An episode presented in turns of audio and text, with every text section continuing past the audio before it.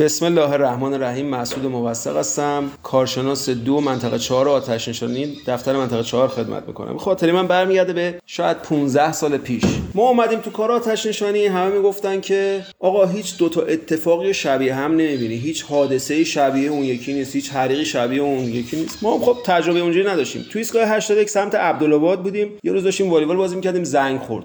فرماندهمون آقای فتوحی بود. ما رفتیم محل حریق تو خیابون احد کوچه 19 پلاک حالا مثلا 20 ما رفتیم یه موتور آتیش گرفته یه آقای با بنزین داشته اینو میشسته. موتور آتیش گرفته خلاصه گرفته به این و ما خاموشش کردیم و طرف اومد بیرون و یه ذره شروع کرد فوش دادن و که مثلا من چرا سوختم و اینا. رفت. فرار کرد رفت. یه طرف کوچه رو گرفت و فرار کرد رفت. فکر می‌کرد مثلا باید هزینه بده بابت آتش نشانی. گذشت تا یه 40 50 روز بعد دوباره ما همون شیف بودیم یه آدرس به ما دادن عبدالآباد خیابان احد مثلا کوچه 19 پلاک 20 همون آدرسی که رفته بودیم. رفتیم دیدیم دوباره این آقا موتور رو شسته با بنزین. دوباره آتیش گرفته بود. همون آدم بعد همون موتور بعد اومد بیرون. فوش داد دوباره کوچه رو گرفت فرار کرد رفت. ان که موفق و مؤید باشید.